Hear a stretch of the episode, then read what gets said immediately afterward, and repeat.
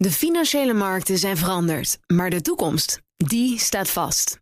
We zijn in transitie naar een klimaatneutrale economie. Dit biedt een van de grootste investeringskansen van onze generatie. Een kans voor u om mee te groeien met de pioniers van morgen. Meer weten? Ga naar carbonequity.com. Carbon Equity. Do good by investing better. Een goedemorgen van het FD. Ik ben Luc van den Berg en het is dinsdag 7 maart.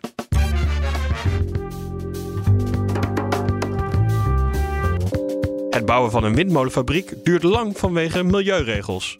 Maar daar heeft Brussel een oplossing voor. Maar zou kunnen zijn dat we zo'n project toch als een project met een bepaald publiek nationaal belang moeten gaan beschouwen.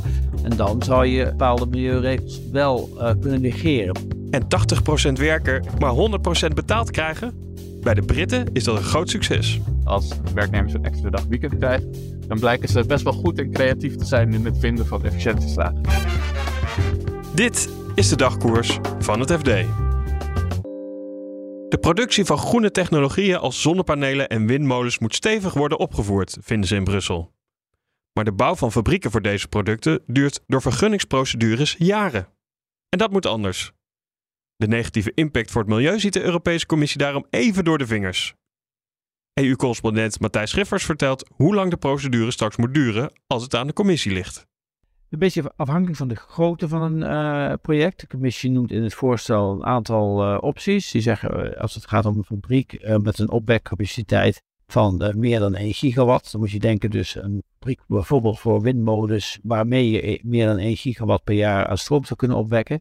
Daarvoor zou een vergunningtraject niet langer dan 18 maanden mogen lopen. en voor projecten die onder die 1 gigawatt zitten, um, zou het uh, 12, jaar, uh, 12 maanden mogen zijn, maximaal. Dus dat is een flinke, flinke verkorting van de huidige tijd. Ja, waar zit die verkorting dan in? Wat, waar wordt minder dan naar gekeken bijvoorbeeld? Kijk, uh, de, commissie wil ook dat er per land één centrale autoriteit komt die de hele vergunningprocedure coördineert en uiteindelijk ook een beslissing neemt. Dat staat een beetje haaks op het model wat Nederland nu heeft. Daar is heel veel decentraal uh, georganiseerd. Gemeentes en provincies die moeten ook vaak, uh, zitten ook vaak in, in het proces. En daar komt bij, en dat is op zich wel uh, opmerkelijk, dat, dat de commissie op zich in principe moeten dit soort projecten natuurlijk wel voldoen aan allerlei milieuvoorschriften. maar het zou kunnen zijn dat we zo'n project toch als een project met een bepaald publiek nationaal belang moeten gaan beschouwen. En dan zou je uh, bepaalde milieuregels wel uh, kunnen negeren. En waarom wil de Europese Commissie daar nu juist zo'n vaart achter zetten?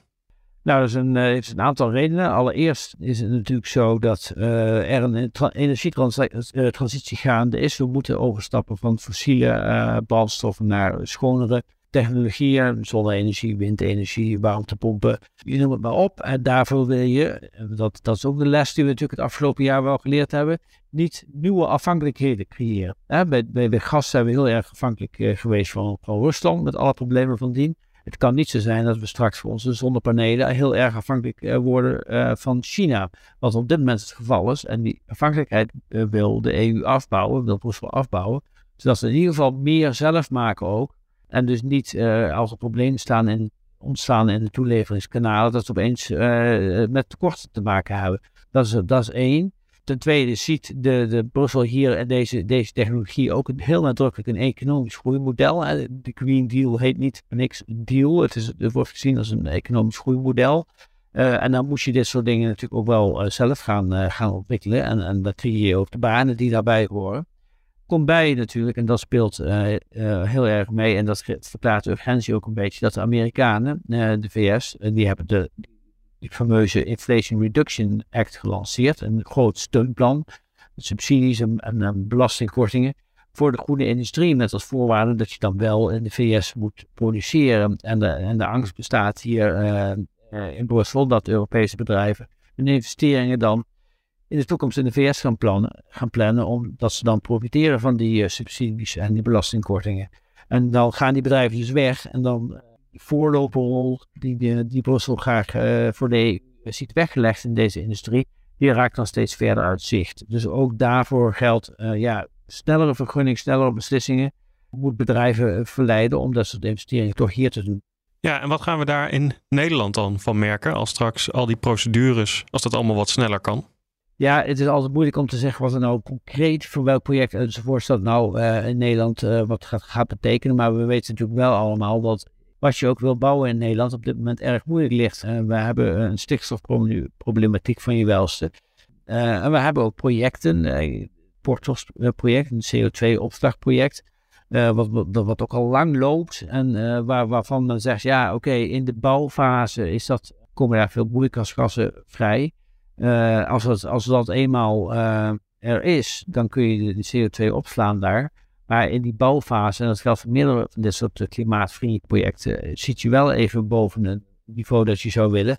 En ja, het, het is wel een van de soort projecten, het CO2-opslag is een van de soort projecten die specifiek op de annex staan bij dit uh, gelekte voorstel van de commissie als een soort project waarvoor deze snellere vergunningprocedure en, en, die stroomleidendere procedure, zeg maar, zou moeten gaan gelden. Dus ja, wie weet valt daar dan inderdaad onder.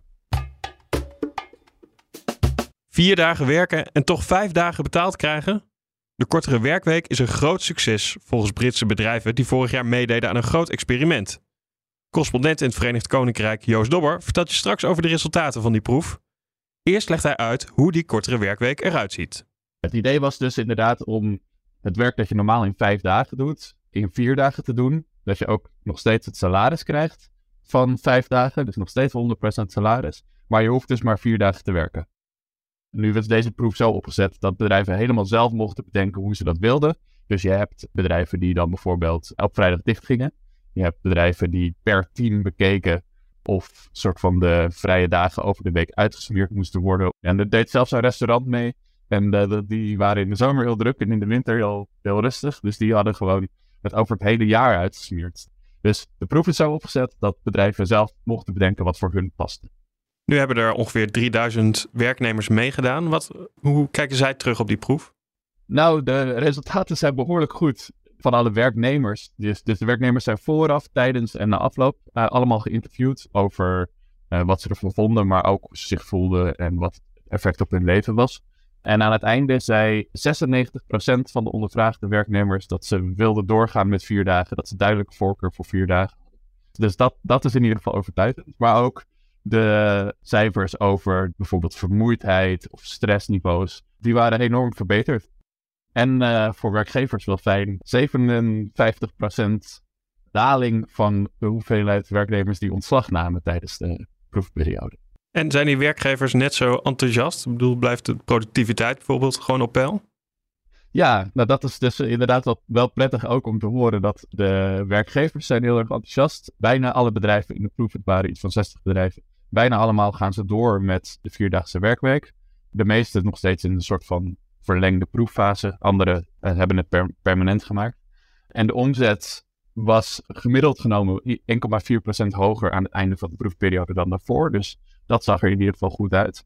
Maar ja, je stipt hier wel een belangrijk punt aan. Want de vraag is natuurlijk, ze hebben het nu zes maanden geprobeerd. Zes maanden lang gaat het in ieder geval goed. Maar blijft die productiviteitswinst die dus kennelijk behaald wordt, is die houdbaar? Dat is een van de openstaande vragen. En hoe blijft die productiviteit dan zo hoog? Nou ja, het is dus, je moet eigenlijk, als je erover nadenkt, een flinke productiviteitswinst boeken om uh, het werk van vijf dagen in vier, vier dagen te proppen. Naar de grote, het laaghangende fruitzende vergaderingen. Uh, dus, uh, dus bedrijven gingen heel erg kritisch kijken naar, zijn alle vergaderingen die we hebben wel nodig? Moeten de vergaderingen zo lang zijn? En verder was een grote les van de proef is, laat de werknemers zelf meedenken over hoe ze productiever kunnen worden. Want als de prijs is dat de werknemers een extra dag weekend krijgen, dan blijken ze best wel goed en creatief te zijn in het vinden van efficiëntieslagen. Dus dat was, uh, dat was uh, volgens de onderzoeker die ik sprak uh, erg leuk om te horen. Een hoop positieve verhalen dus. Werkt straks heel het Verenigd Koninkrijk nog maar vier dagen? Ja, nou, dat is denk ik nog best wel ver weg. Maar er is zeker sprake van nogal ja, een soort van momentum op dit moment. Labour had, had bijvoorbeeld al bedrijven opgeroepen om hier goed naar te kijken en te kijken of het voor andere bedrijven ook zo is. Maar dit was dus een proef met 60 bedrijven, 3000 werknemers. Het is nog erg klein. En dit zijn bovendien de bedrijven die zichzelf hadden opgegeven voor de proef. Dus bedrijven die er sowieso al voor open stonden. Voor de rest van de wereld is er denk ik nog, uh, nog heel wat terrein te winnen voordat het zover is. En de grote vraag is of er, als er nou steeds meer bedrijven dit gaan oppakken, op een gegeven moment kom je op een punt dat het een rol gaat spelen bij het uh, inhuren van personeel. Dat als jij een vier dagen werkgever bent, dat je gewoon een, voorsprong hebt. Stel dat een kandidaat kan kiezen tussen een, uh, een vijf dagen werkgever en een vier dagen werkgever. Ja, dan, dan, dan is het natuurlijk wel uh, aantrekkelijk om voor die vier dagen werkgever te gaan kiezen. Dus ja, de onderzoeker die ik sprak, die zei van, nou ja, ik denk dat als je zo meteen op het punt komt waar 10% of 20% van de bedrijven dit doet, dan kan het opeens heel erg snel gaan, want dan gaat het echt een factor worden. Maar ja, voordat we daar zijn, dat is echt nog wel een flink eind. Uh, daar hebben we nog een flink eind te gaan.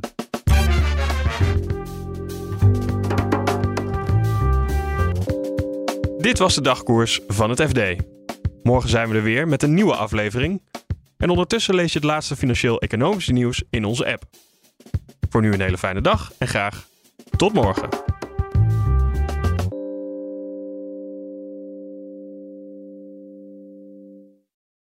De financiële markten zijn veranderd, maar de toekomst, die staat vast.